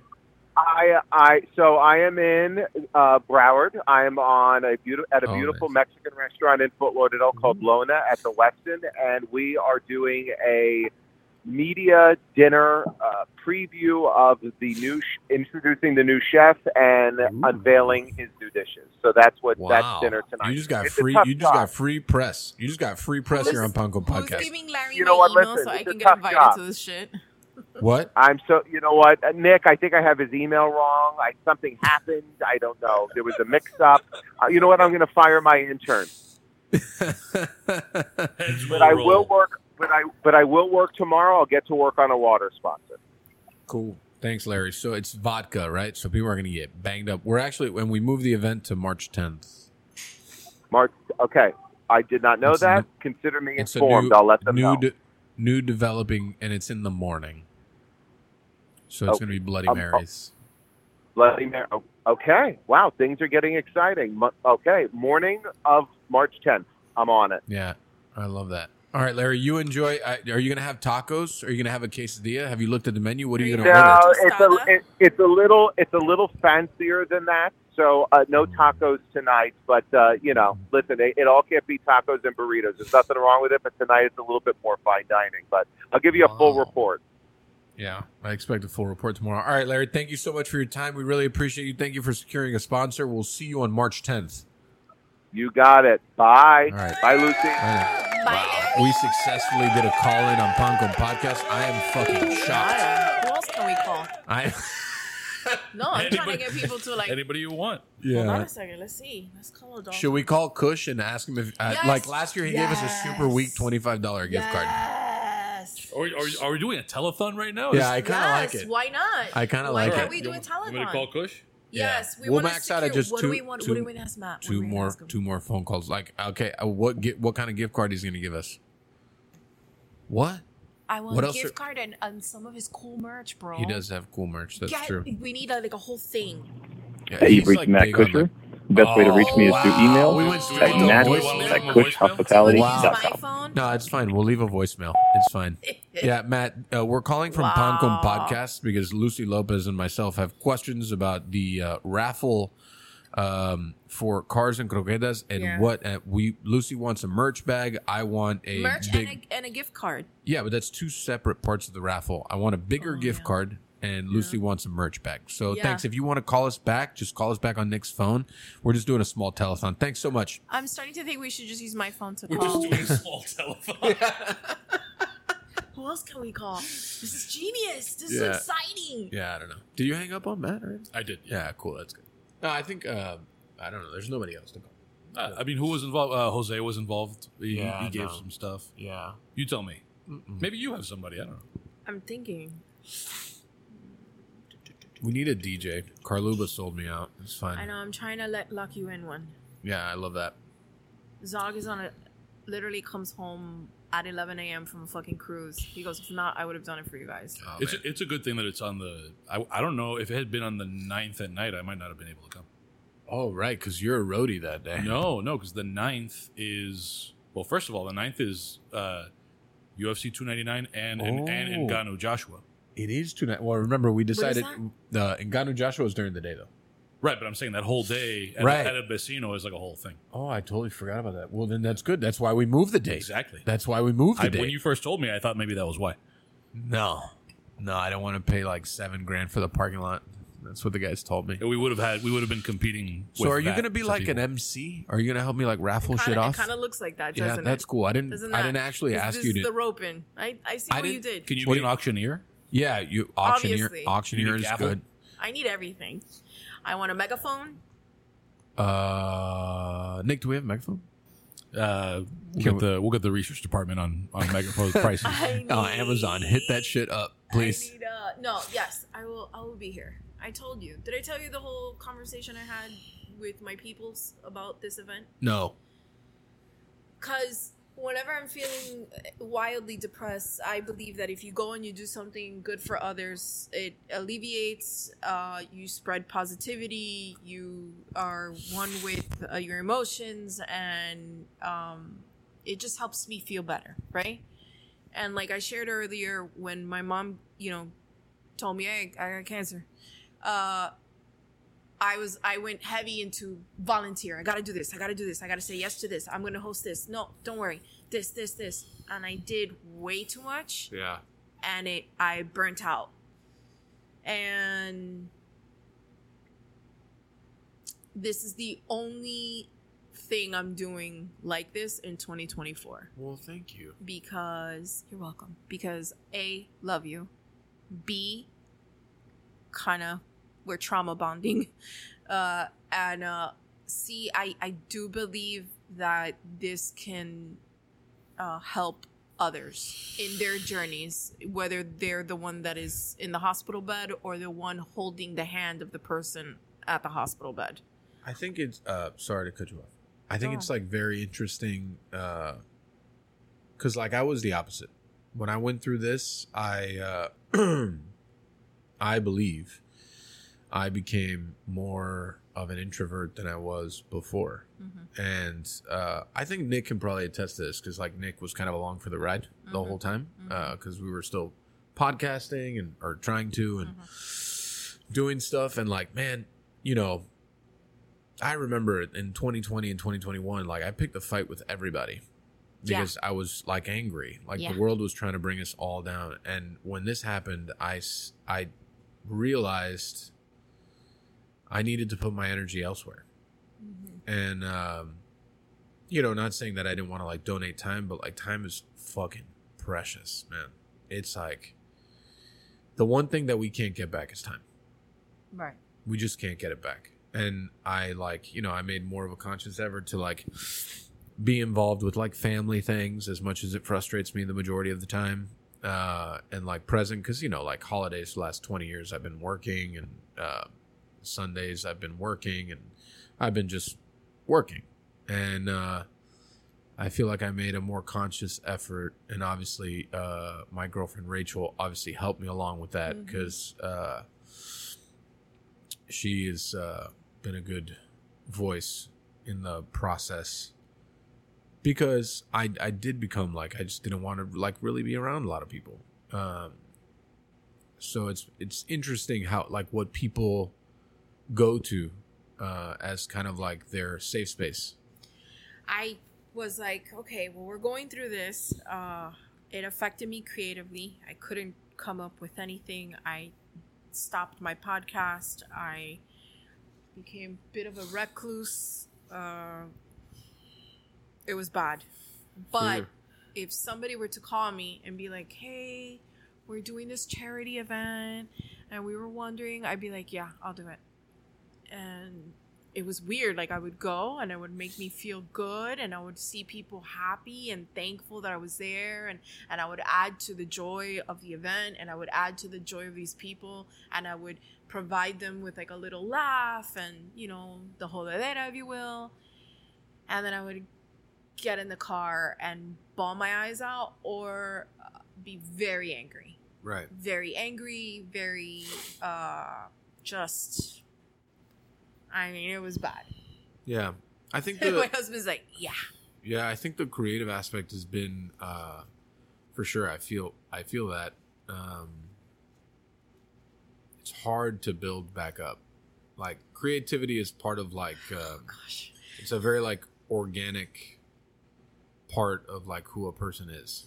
I So I agree with you so hard on that, Mike. Like so, so hard. Like this is my year of rebuilding what I lost. And that's i think that that's part of the journey of life. Um you know like i i live creativity in like peaks and valleys of life. Like sometimes i'm super creative and sometimes i just i'm very functionally creative but not like uh, i can't build a new dish that i'm like super proud of. Um but then also i get to that point that i'm just like fuck it let it ride. And that's really the best me when I'm at that point that I'm like, fuck it, let it ride. People like it or they don't like it, whatever. And I think of no repercussions. That's the best me that there is. Um, but I've also found with the less like fight part, I'm better at that than I was before because I'm just more uh, focused and more pinpointed on like, I believe this is good food or I believe this is like good culture or I believe this is good, you know, I mean, restaurants are like there's so many fucking layers. So there's just so many like good things. It's made me more focused at my job, um, which is just being like a better. Oh, guys, we have a call from Matt Kushner. Oh my god! Hold on. I'm Oh my god, I excited. can't wait. It's crazy. Oh my gosh, I love it. Wow, man. The, He missed the call? production department's having a hard time. Is he arguing with me? No, you. This the Nick argument is longer. Yeah, you'll definitely know when Nick argues. The biggest argument. Hey, you've reached Matt Usually- Kushner. wow. Twice. Everyone knows what his fucking voicemail sounds like now. This is amazing. Wasn't he at FIU today? Mm. No, no, today's Tuesday. He teaches that class on Mondays. I was part of that class. He had me on that class. It's crazy. I want to go. Oh man, that, those kids would love you. Hello? Oh, Matt Kushner, everyone. Papa! It's crazy. Welcome to Pan Con Podcast Live, the telethon. Hi, Matt. Oh, hi. Matt, how are you? Good. I'm coming from T-ball practice. It's a very serious game with the four and unders. Wow. What is it? Yeah, uh, you were that I, telling me. What is it I could do for you guys? Any parent fights? Were there any parent fights at T-ball today or no? On on Saturday, there actually was. They were yelling at the umpire. It was actually um, a very uh, only in 305 moment. Wow. Matt. Matt got no warrant. He has no idea what's happening. Oh, right I know. I love that actually. So, Matt, uh, Lucy and I are talking about cars and croquetas. And last year you gave us a gift that- card. yeah. Yeah. And thank you for that. We just we so sweet. yeah, we really appreciate you. Um, this year we're just trying to lock in your Real quick, are you guys recording something? You guys are sound very weird. Is it a call? Or No, you Yes, we're we're recording. recording. We're recording We're Pan Con podcast. This is a telethon We're for literally Pan Con podcast. We're literally. So you We're just working on gotcha. securing you raffle uh, raffle things. You just punked me right now. Okay, gotcha. Uh, thinking okay, you guys are calling me to calling me like with a question about like uh, an event I did or something. No, this is an event that you're gonna do. It's good. This is the event that you're gonna donate a gift card to one of your restaurants, and then I want. I thought it'd be really cool if you gave us like a bag of cool merch because you have the coolest merch. Okay, That we so can you want off. a um, it's always snowing in Miami and cocaine is Yes. Miami's cup of coffee cup. Of course, Gotcha. at a family event, that is perfect. Thank you. Captain Thank you, Matt. Captain Kush lighter. Yes. Yeah. Captain Kush lighter. Okay. Uh, legalized Up- Kush uh, t-shirt hat. Can we Yep. have a Bata Sucia cup? Bata Sucia cup. Yeah, sure. Um, Thank you. I mean, you're, you've been heavy in giving people out the Flanagan's uh, Matt Kushner cups. I also, had to that go buy too. mine. Yes, you know. I get you one of those. And then obviously we would we would love a gift card along with the merch bag, and we're gonna raffle those off uh, separate times. please. Okay, pretend pretend you're Matt Damon and I'm Vinny Chase. How much do I need to write the gift card for, so that I can be on the proper level? Well, I mean, I don't know. Do you remember what you did for last year? Or no. No idea. Yeah, just double that. Okay. Well, do you have the do you have the the, the records? Yeah, I know. No, I remember. I remember. So double that. Yeah, it's not. You know, fifty bucks Okay. is fine. Matt, can I go to FIU Okay, with so- you one day? Oh, Lucy's Yeah, also trying you to wanna get in come? class. Yes, I want to go to one of your classes, please. Do you want to do marketing? Do you want to do uh, media? Because I have a media one. Um, which one do you want to talk about? I mean, want media. to. I think I'll do. Yeah, I'll do media. Media, come on. Yeah. Media, I have Ryan from Infatuation and Larry Carino talking. Ooh, I guess it's wow. A third one. Ryan from Ba-dum-bum-ba-dum. Infatuation. Cha-cha. Ow. Yowzas. It's gonna be that's a loaded Uh, team right there. Can you have your people I know, contact my people? Yeah, my people are me. I know. That's why I said it. and a text my message my between people is uh, is my kid Nico in the back seat uh, on his iPad. Nico's crushing it, man. Um, how's his How's his outfit today for the T-ball? T-ball. Oh yeah, he got he got his two practice uniforms, so a total of four uniforms he has It's crazy. 400. They made him buy like 18 Um, uniforms for this T-ball. So I got uh, I could also do the homemade vermouth from Victoria's. I could do the Kush Oh, seasoning. cool. I could do our homemade PK sauce. Uh, we got. I like the some bunch of vermouth thing. I I, can do. if you give us like three, like I would like to make like three raffles. I'm just trying to. We're just trying to raise as much money as possible. Uh, I might have. Um, I think I might have some signed bottles uh, by then um, Cool. from the Always Sunny guys. Maybe I could do something from there. Hey, with the last person we spoke to, they suggested like who we should call next. So is there anybody on your list that you think we should call and ask for stuff? Yeah, call Priscilla from Voley. Make sure that she gets Pitbull to do a Oh, signed yeah. Autograph bottle or that. something. That's cool. Um, I like that. and uh, she's always doing 305 stuff. Uh, you know who's always very, very generous? Uh, Atomic is very, very generous. Uh, He's Oh, always- so cool. generous. Yeah, he's a cool dude. He's working on me with a project. Oh, is he? Yeah, he's amazing, man. He likes my good cars. guy. He's a nice guy. we should have a Domingo darnos un, un little cosito so people can auction. That's yes? cool. I mean, I don't A know. little painting? I don't know him like that, but You don't know if- him like that? No, I don't. Nick? I don't know him like that. So I'm gonna have to call him? Shocks me. He's like, Yeah, you are. Does anybody here know a-hole? No? A-holes I know a is bunch of cool. A-holes. A-hole, A-hole's also very, very, very generous as well. That's all cool. Yeah, those are dog. all, all those are all really good ideas. Better ideas than I had. Matt, since you're here, do you want to plug your charity event that you do during the summertime? Uh, well, we're working on a, a barbecue event. I told you, hopefully, uh, with Sebastian Strong in uh, April or May, um, and that would be a 5K barbecue slash car event, which I'm starting to put together. Or we I can do a taste of 5K pace I got cars. Yeah, I'm going to need your help with the cars because nobody in the car community likes me anymore. Um, They all or ever like liked you. me, actually. Um, well, I'm, I'm very anti-social in the car community, so. Um, and then, um, yeah, no, I don't. I don't need to promote anything. Uh, yeah, um, a Ray Finkel event is on Saturday. Um, if anybody I wants don't know to if this will come, be out by uh, Saturday. Maybe out. I don't know. no, well, well, we'll reverse the curse of Ray Finkel, and, and we'll get, we're raising money for Sebastian Strong on that one as well. That's cool. We're gonna All burn right, well, cool. And We've Yeah, gotten your dedications. Thank you so much for joining Pan Con Podcast on our first ever telethon. This has been great. We're just doing a small telethon. This has been amazing. You've been great. Thank you. I wish Matt. I was uh, funnier, but I'm not. So enjoy. Good luck, and mazel You're tov. funny enough. You're funny enough. All right, later. Yeah. Bye. All right, peace. Bye. That was great, man. This was good. I think like we've we've we've gotten what we need here. We overshared, but not too much. Yeah, I mean that was gonna- that was a I'm lot gonna- of that was a lot of sharing for me. I'm not a big sharer. I know, and thank you for that. Yeah, so Thank you. That was good. That That's shit probably the hard most to I've do. ever shared in three years. To be fair, Well, I'm happy it was with me and obviously with your audience who cares for you. all 20, 22? 22 of them. I think we're up to 24 now. It'll 20. be 30 by the time this airs. Well, just because of you, right? No, I had like another six. Getting the Lucy Lopez bump. Right. Yeah, we always see the bump in the ratings. We saw it three years ago. We saw it now. It'll be good. We've been eating shit for three years. It'll be perfect. It's Terrible. Uh, I think we can start doing wind down things.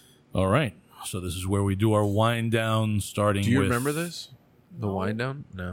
You don't listen. She doesn't listen to our podcast. That is what it is, you know. that's uh, starting with our parting recommendations. Nick. so everybody recommends as many things as you want, as long as they're not yours. So it could be a movie you saw, a song you heard, a place you ate. Absolutely anything you want to recommend, you can recommend it to people now, and then we'll do shameless plugs after, where you plug all your shit. Oh, that's cool. So you want to go first, or do you want to kick it off to us so you have a little? Since we're kind of ambushing you with this recommendation thing. Beltran goes first. I'm super fucking ready. Go. Yeah. Nick and I actually spoke about this uh, movie the other day called Dumb Money. Um, it was incredible, That movie was awesome. so I good. finally saw it, babe. Yeah, So it was good. It was like, uh, and I actually I felt like such a loser because we're like uh, sitting there watching this movie, and I I turned to Rachel and I'm like, GameStop like really had a moment. She's like, where the fuck were you? And I'm like, what? Apparently, like everyone knew about this shit, and I was like, I had no fucking idea that this even happened. We were everyone. I was. We were fighting that whole. That whole movie was us fighting in real life. and and when you know like to my defense i was just trying to make sure i didn't lose my whole company so i'm like wait gamestop had a moment and then i watched this whole movie i'm like and there's also so many fucking people in the movie Yeah, it's good. Good acting. that were so good and i was like yo this shit is fucking awesome What's his name? Dano? Paul Dano? I have no idea Yes, honey. Thank you. Uh, Paul Dano, the main actor. Oh, the movie. right. He's phenomenal. I mean, I love him from uh, No Country for Old Men. Like that's where I was like, this guy's a crazy good actor. But he's really great in Dumb Money. he was roaring kitty that's roaring Yes, kitty Roaring Kitty. man amazing so he crushed it uh, i also watched uh, rachel and i watched oppenheimer just a couple days ago man that movie was like very well done very long. It's long. It's i was shocked but it was so good that i like i was awake. I watched the whole fucking thing. And you know like when i make a dedication that i'm gonna pay 5.99 to rent this thing i'm not gonna fucking go to sleep. Okay. because like 48 hours that's not a lot of time for me to like etch out three hours and 15 minutes to watch this thing. I'm not going to lose the six bucks either. So i sat there i watched it um you know it was great it was really good also parting recommendation i had for the first time a chicken enchilada burrito from taco bell very solid Oh my god, so good. very solid. I was shocked how good it was. Very solid. Um, and really, on a really good food front, I went to Tran An. Has anyone ever been there? Tran An. Johnny is like awesome. One of the best. We had uh, shrimp toast. I had a happy hour banh mi that was fucking delicious. And a happy hour, all the banh mi's are like eight bucks, which is a fucking crazy deal. Um, and Rachel had like a pho with like beef tendon and short rib and meatballs. Fucking so good. Just like a really great meal. Those are my parting, parting recommendations. And I think that's my best parting recommendation ever. That was pretty solid. Right? Yeah. For me, that was really fucking good. So I have uh, I have two recommendations. One of them is a movie I haven't even watched. This, that actually, like I don't No. think this I don't makes think any that's sense. fair. I I'm don't think telling that's you- fair, Nick. This is going to be the next installment of the shitty cinema series in my backyard. I, VelociPastor. I show bad movies in my backyard. But The- why are you? But like, I don't even get it. Like, why would you recommend something no, you haven't watched? It's not doesn't- cool, I know bro. enough. I know enough to know this is going to be incredible. It's called Roar. It was a 1981 film uh, that only made two million dollars after it took 11 years and 17 million dollars to make. What? Holy the shit. entire thing is uh, the plot centers on a bunch of zoo and wild animals that the filmmakers actively rescued for purposes of this movie and they just like live among the animals and found ways to shoehorn the plot into their hundreds of injuries over the course of this decade like l- actual lions attacking is it a the cast documentary or No. is it a film, like They a tr- movie? Like, imagine if you decided that you wanted to make a drama where some of the characters were animals, so you just started rescuing lions. Wow. And then, like, hanging out with them and recording them attacking you and finding ways for the attack to be part of the plot. Where was it filmed? Uh, good question. I'm not. I'll, I'll read you the, the first two paragraphs of the Wikipedia. Uh, Ro- Paragraph. It's a they're short. paragraphs. Roar is a 1981 American adventure comedy. It's a comedy, uh, written and directed by Noel Marshall and produced by Marshall and Tippi Hedren. It follows Hank, a naturalist who lives on a nature preserve in Africa with lions, tigers, and other big cats. When Oh his family visits him, they are instead confronted by the group of animals. The film stars Marshall as Hank, his real life wife, uh, wife Tippi Hedren as his wife Madeline, with Hedren's daughter Melanie Griffith as Marshall's sons John and Jerry Marshall in supporting roles. Uh, so again, 11 years of production, 17 million dollars. One of the lions gets a writer credit in the movie because I guess the plot centered on the shit the lion was doing. Oh my god. So I'm very comfortable with that. My second recommendation is a thing I have consumed. It is uh, also awful, but I love it. Yeah. Album by Smokey Robinson called Gasms. Uh, the title the title track Gasms as in orgasms? it's incredible. it is oh, pure- orgasms, yeah. orgasms. When I look at you, it makes me feel better than good. orgasm. Oh my god, Baha Like an orgasm, you're right. This is like this you reminds me of me Baja Banti times. This is Baha Banti. forever. Bahadri. I'm Thursday knocking on wood. Come see us. Come hang out with us tonight. Every Baha kind of This so. I How did you even hasm. find this? Every time I take a look, you give me gasm. I gasm. You So good. So Gasms by Smokey Robinson is my other recommendation. Damn. Man, this has been a great parting recommendation. What are you going to offer to the table? All right, hold on. Let me get. We can, No. we can if you need some time, we can cut Yeah, some of the. Yeah, so I'm gonna yeah. send We you have the we, music right we can now. put oh, elevator okay. music on. Okay, perfect. Okay. te- are you texting it to me? I'm gonna. Yes, I'm gonna forward it to you. I like the idea that we can add music into this. This is the first time we've ever done We have no rights to any like, of this. I know. you No, yeah. Espérate. Where am I sending it to the group? I think this this qualifies as like a fair use situation. Paste. Okay, but before you play that song, It's the what is it? The haters anthem. this is called. Let me give you a little Yeah. I love talking about music. Yeah, just talk about music. I love that. This is called Haters Anthem. The name of the group is Infinity Song. Jay Z just signed them to his record label, and that. this is soft rock. Oh. It's brothers and sisters, and oh yeah, they happen to be black. Take a listen. My pride will always comfort me, telling me that I'm better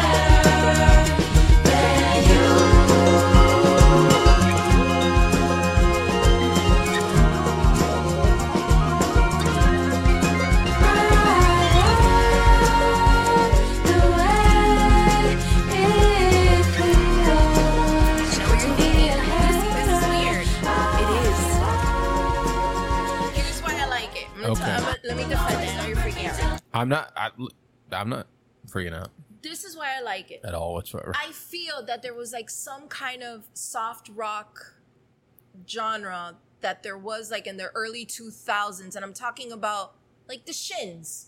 Like there was like that sound that you were like, "Oh, I'm going to listen to this and drink a pina colada and hang out with my friends and and chill." And that sound, I haven't heard it since where it's like, "Wow."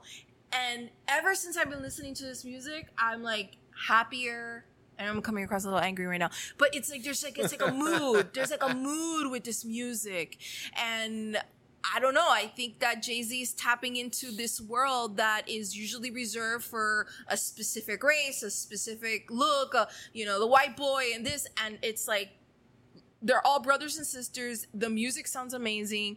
Uh, maybe that wasn't the best song to share, but that is the leading single off their album, and it's it blew up all over TikTok. Uh, what did I tell you four years ago? What did I tell you? Are we talking about TikTok? Remember what I told you? Remember I told you the children? Where do they find Char- their music? Charlos was telling me the other day that we have that Pan Con podcast needs to be on TikTok. He he ate here on Sunday. I was like, you gotta talk to Nick about that. I don't. I don't. I just show up and talk shit. And these kids got signed. I mean, it's and awesome. that's and that's cool. I like it. I like the music. How do you feel about like your? Um, I know I'm, I'm asking a question when we're winding care. down, but like, how do you feel? Have you feel like your music likes have changed as you've gotten older? Yes and no. Uh, I let's see. Okay, like I can listen to a song by Young Miko. Do you want Uh, to play Young Miko? I don't know what that is. Oh, let's play that. Do you want me to send it to you? Any, any particular track I should find? Young Miko, uh, Wiggy. Wiggy. Wi- Wiggy. Yeah. Wiggy by Young Miko here on Yeah. Pan Con Podcast. This is really gonna make This is him. very popular, but Is just it? to give you an example, yeah. Fuck me. It's we'll be called- right back. It's called Wiggy by. Do you just want me to send it to you? Okay. I can sit and listen to the Young uh, Miko album, and then like right after, jam out to uh, Haters Anthem, and then listen to uh, uh, Smokey Robinson Um, and I think because I spent so much time around music, I listen. I may listen to it just a little differently than you. This is Young Miko. She's uh, reggaeton. Ah, que mucha mami. Está ahí en el club, baby, muévelo al revés. Cual yo quiero, yo no sé. Sube y bájalo otra vez. Que estoy con el crew y nos fumamos dos o tres. Bailamos en la CRG. Let's go, a CRG. Ja, dejé. Ella se dejó y yo me la llevé. Ah, hacemos el boogie, hacemos el wiggity ah, Ella siguió that. y yo sí me- No, it's it's beautiful. That's ear candy to me. I love I love uh sounds bad, but I love uh like nasty lyrics over a nursery rhyme. Uh it, there there's a formula there and I think she hit it out of the park with that. I think it's interesting because like um so I grew up very young listening to Dave Matthews a lot. Uh-huh. Like a ton. Um my like I said my sister's 8 years older than me so like a lot of my music likes are like very much developed off of the music that she listened to. Uh so I grew up listening to Wu-Tang and Mobb Deep and also like Mana and Dave Matthews and just like a really wide range of music Sure. as I like, I love music. I have like a super deep vinyl collection. I love jazz. I love hip hop, but I've also found the place like a very interesting place for country music. Chris Stapleton I mean, but Chris, es un I- dios.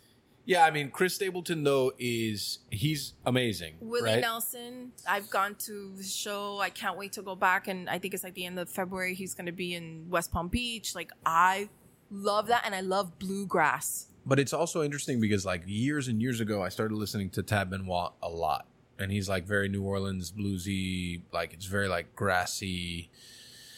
I mean, his blues has changed a lot to more like rock and roll, but mm-hmm. It's incredible. And now I find myself listening to a lot of country music, which I would never do before. But it's got so many similarities to the music that I grew up listening to. Right. So I listen to a lot of like Colter Wall, and he's such a like he's so rough, and I love that. You know, like his music is like um it's very real and honest, and you don't see a lot of eh, eh, you don't see that in a lot of musicians now because everyone's just trying to make it right. And he like just doesn't give a fuck. And obviously, I think the name people talk about the most now is like Anthony Oliver, which he with his like eight tracks that he did on his own did an amazing job. For him to stay that real, it's going to be very hard.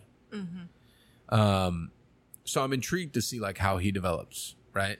And then you look at guys like the Red Clay Straits, Strays, right? Like they're amazing. Um, Tyler Childers is incredible, but there's something common in their music that when you listen to like real musicians from back in the day, it's very like a similar, you know. So I appreciate the music a lot. Not all of it. There's a lot of like uh I would guess like modernized country music that's like made for the mainstream.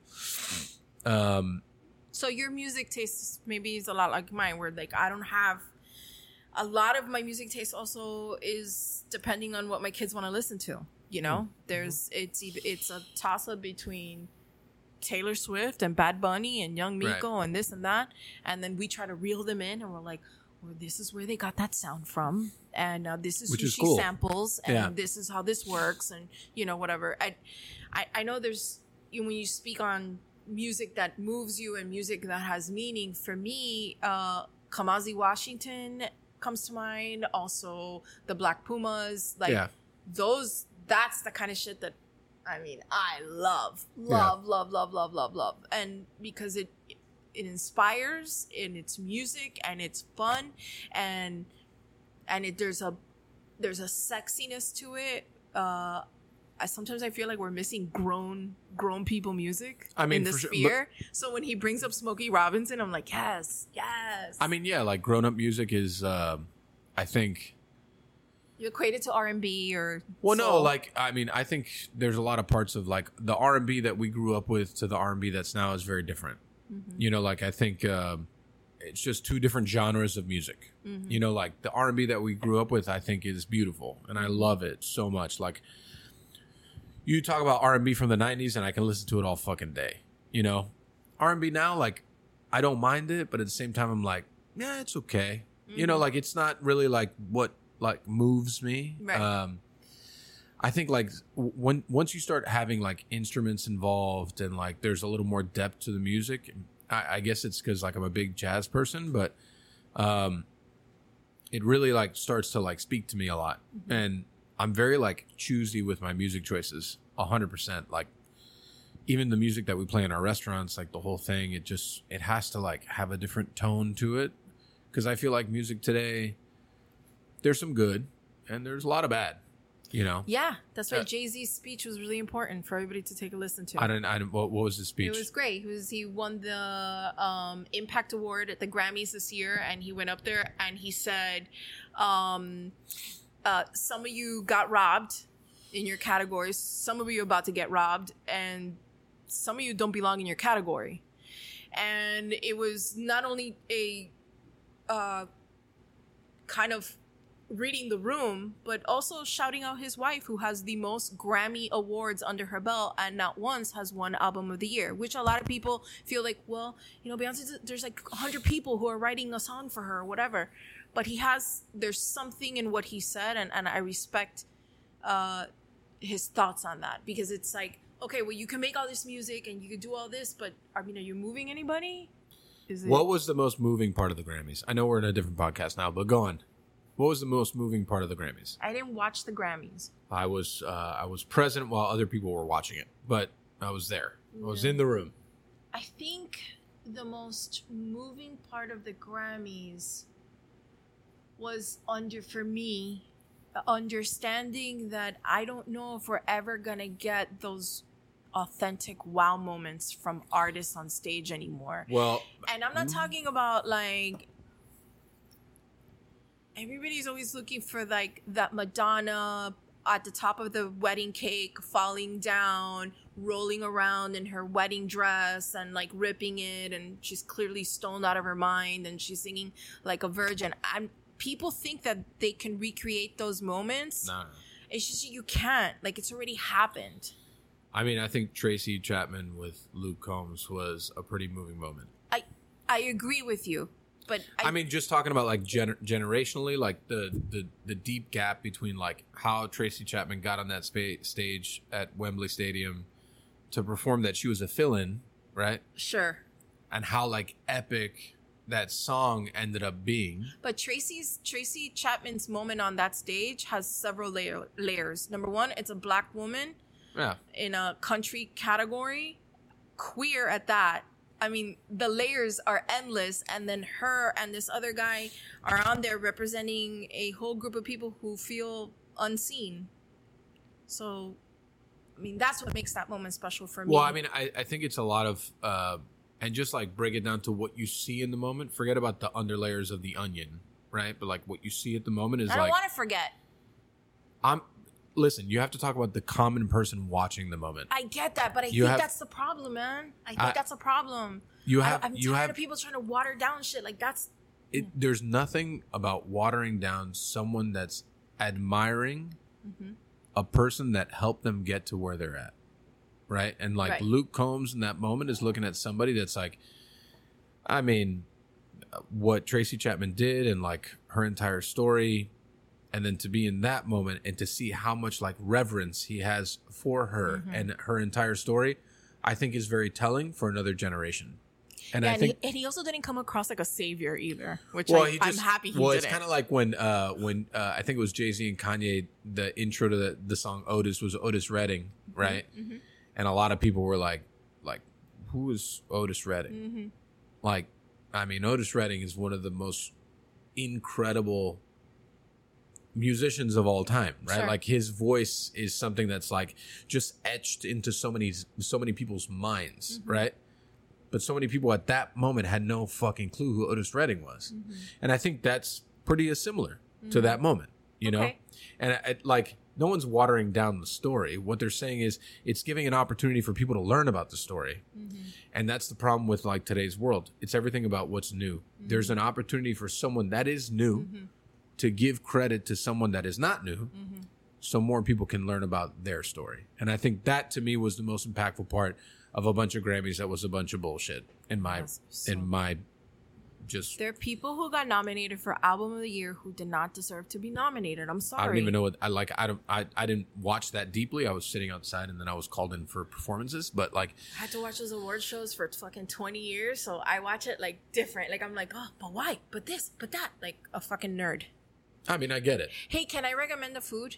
Yeah. I mean, th- we're still on your parting recommendations. Okay, so um, as you know, I'm I'm a mom, um, uh, happily married with two children, and so my recommendation for food, it was an easy one. It's the jalapeno bacon wrap poppers at Costco right now. Delicious. They're off the Sounds chain. so good. They're spicy as fuck. Um, it's a great portion. Um, it comes divided into. There's like maybe like 24 in the box, babe, or 30. About 24 in the box, and they make them like here's a little paquetico of eight. It's a meal. Let me ask you. So, are they like breaded? No, No. it's an entire giant jalapeno sliced in half, but a giant Okay. with like queso crema, bacon. I love that. Put it in the air fryer. Um, uh, I don't have one of those, but I know, but when you're mom and parents and we gotta go, mm, air fryer comes in clutch. I love that. So cool. That was the end of parting recommendations for Lucy. And now for shameless plugs. Got Lucy, shamelessly plug all of your stuff. Tell people where they can find you. All that. Okay, cool.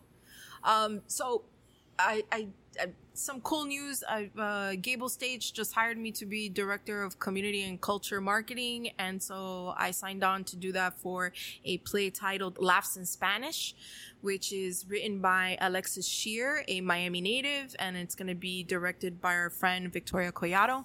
Um, and my job is to get like the local creatives involved and have some fun. So I'm doing that. I'm also on slate.com in a parenting con- uh, podcast called Care and Feeding and also currently in production for my other podcast, the Mamacita Rica podcast, which is all things. Thank you. It's good all name. things Miami. It's all things, uh, you know, being a Mamacita Rica out in these streets. Uh, but respectfully, but respectfully. that was good. For, thank you. And um, yeah, for updates, uh, follow me on the Instagram uh, at the Lucy Lopez. And uh, before I go, I'm really thankful for for our friendship. I really care for you. My husband and I adore you. I adore you both. My kids were upset when you pulled the burger. I get it. but you know thank you for including me on this really magical ride that we're about to embark on i think it's something that I think comes the goal from the heart the goal this year is twenty grand. let's do it I want twenty grand. I think we can do it too. let's do it let's do it I think we can. So but thank Um, you thank you for including me and thank you for having me on and nick i know i i razz you a bit but I mean, I that's, really I don't know like where all this is coming from. you're, you're super nice so you're thanks wow. Said so few people Yeah. ever. I said that through my so- teeth. Yeah, Nick, you're Cut 'em on so one hand. Nice. Actually, um, uh, and this is uh, a short party recommendation or whatever, but um, I started watching that Griselda show. oh Yeah, it was good. It's yeah, good, and then puta pues and the uh, the uh, the the person that was on the live reading is Yeah, on the yeah. thing. She- That- she- that's probably why we had so much. Um, uh, we had the, the moment. Yeah, when it was like uh, we don't know if we could do this and show people's faces or whatever. oh because yeah, it you're was, on it a- was a thing. Yeah, it are was you a- it was talking about the detective Yeah, Juliana. juliana yeah Yeah, yeah. So Yeah. she was in uh, Robbie's play yeah in the, English. las paredes yeah, the walls have ears. Right, right. So Uh-huh. we did a we did a dinner for the podcast where it was Robbie and Gabe doing a Q and A with a live audience having dinner, but before the Q and A, the whole cast did a read of the script Yeah, uh, at the Gibson Room. where's my invite nick We advertised it. where was my invite I, we don't have a budget to be giving away free dinners. Remember when I said he's super nice? and then you know he's not. He's honest though. Yeah. I love that. That's I'm nice good. and I'm also broke. Yeah. Um, but yeah, I haven't gotten around to watching it, but it looks. Uh, I've heard good things. I mean, it's good so far. Like I'm only an episode and a half, uh, two episodes deep, and it was really good. One more recommendation, please. I mean, this is great. The most beautiful show that proves that humans are trash. Okay, this is good. We're all trash. After you watch this show, you're gonna be like, I'm a piece of shit. Okay. Please watch Love on the Spectrum. Oh, I've heard so much about this show. Love on the Spectrum is brilliant. It is wonderfully cast.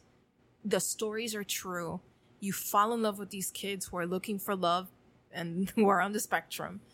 And the way the honesty that is doled out with politeness is beyond. Quickly, one scene, guys on a speeding date, right? Like speed dating thing Uh huh. and he's looking at her and she goes and there's like a cat like a paper like yes or no he has a paper in front of her he goes do you like nature she goes no and he goes "Mm, mm, it's nice meeting you um i don't think we can keep going on in this relationship because you don't like nature and i really like nature but then he goes back and thinks about it he's like you know what i really thought she was pretty goes back to her tells the people at the speed can i can you reach out to her i think i made a mistake tells her, I made a hasty decision. I, I want to take you on a date. She agrees. They went on a date. They're still dating today. You have to watch the show. Got, got it. Love on the Spectrum. Love on the Netflix. Spectrum. Love on the spectrum. I love it. Mike, parting recommendations? No, we're on shameless plugs. Oh, sorry, shameless Wow. plugs. Yes, I'm sorry. Jeez. I'm sorry. Uh, Uh, brain fart there. all the things. Uh, which, well, Oh shit! Hold on. I'm, this is coming from my computer. Damn it!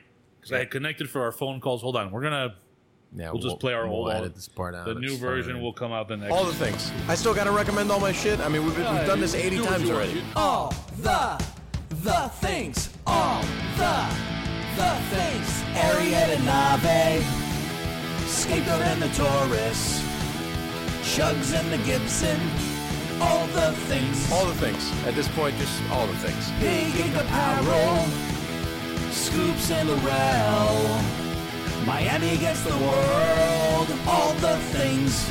All the things. Insert song. All the, the things. All the things. All the, the things. And you can get to all of the Pan Con podcast things at dademag.com slash Pan Con podcast. Pan Con podcast on all the social media things. Patreon.com slash Dademag, D-A-D-E-M-A-G, to give us all of your money after you're done giving some to Croquetas and Cars. Yep. Uh, and that's it. Yeah. That's the whole thing. That's all the things. Man, that was great. We're going to do a speed round. Yeah, lightning round. Love that. So- uh, Lucy, thank you so much for being on this. We're going to do a lightning round for the people that pay us a dollar a month to listen to us ask you five obscure questions. Okay, go. Um, thanks, everyone. Okay, bye. On the other side of this theme, Yeah. Yeah. Just five questions. You'll be fine. No, no, yeah. This is husband wife talk. Yeah.